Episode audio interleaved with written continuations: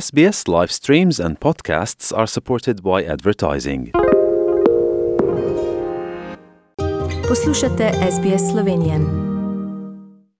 Vsak dan je prehrani pomembno, da smo pozorni na maščobe.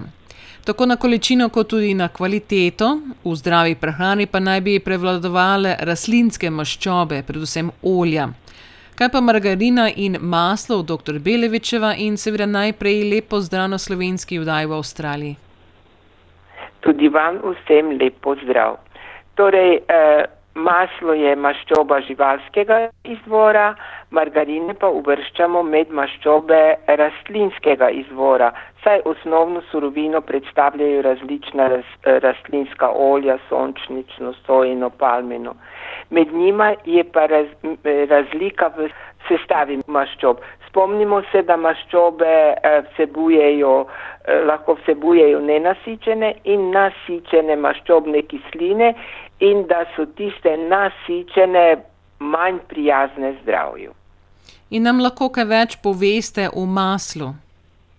Torej, maslo vsebuje najmanj 82% mlečne maščobe, izdelujejo ga be.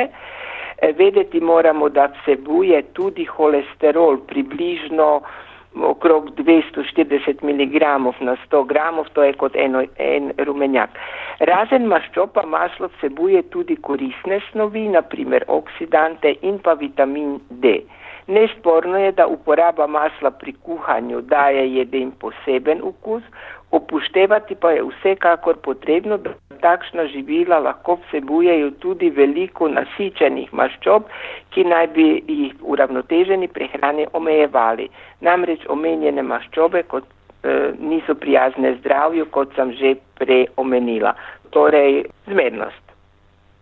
In kaj nam pa lahko poveste o margarini? No, njihova uh, maščobno-kislinska sestava je ugodnejša kot pri maslu, saj sebujejo več nenasičenih maščobnih kislin. V preteklosti so margarine proizvajali z, s postopkom, pri čemer je margarina postala trda in so nastale določene snovi. Razlog za to je bila tvorba bolj nasičenih maščobnih kislin, pa tudi transmaščobnih kislin, za katere se je kasneje ugotovilo, da imajo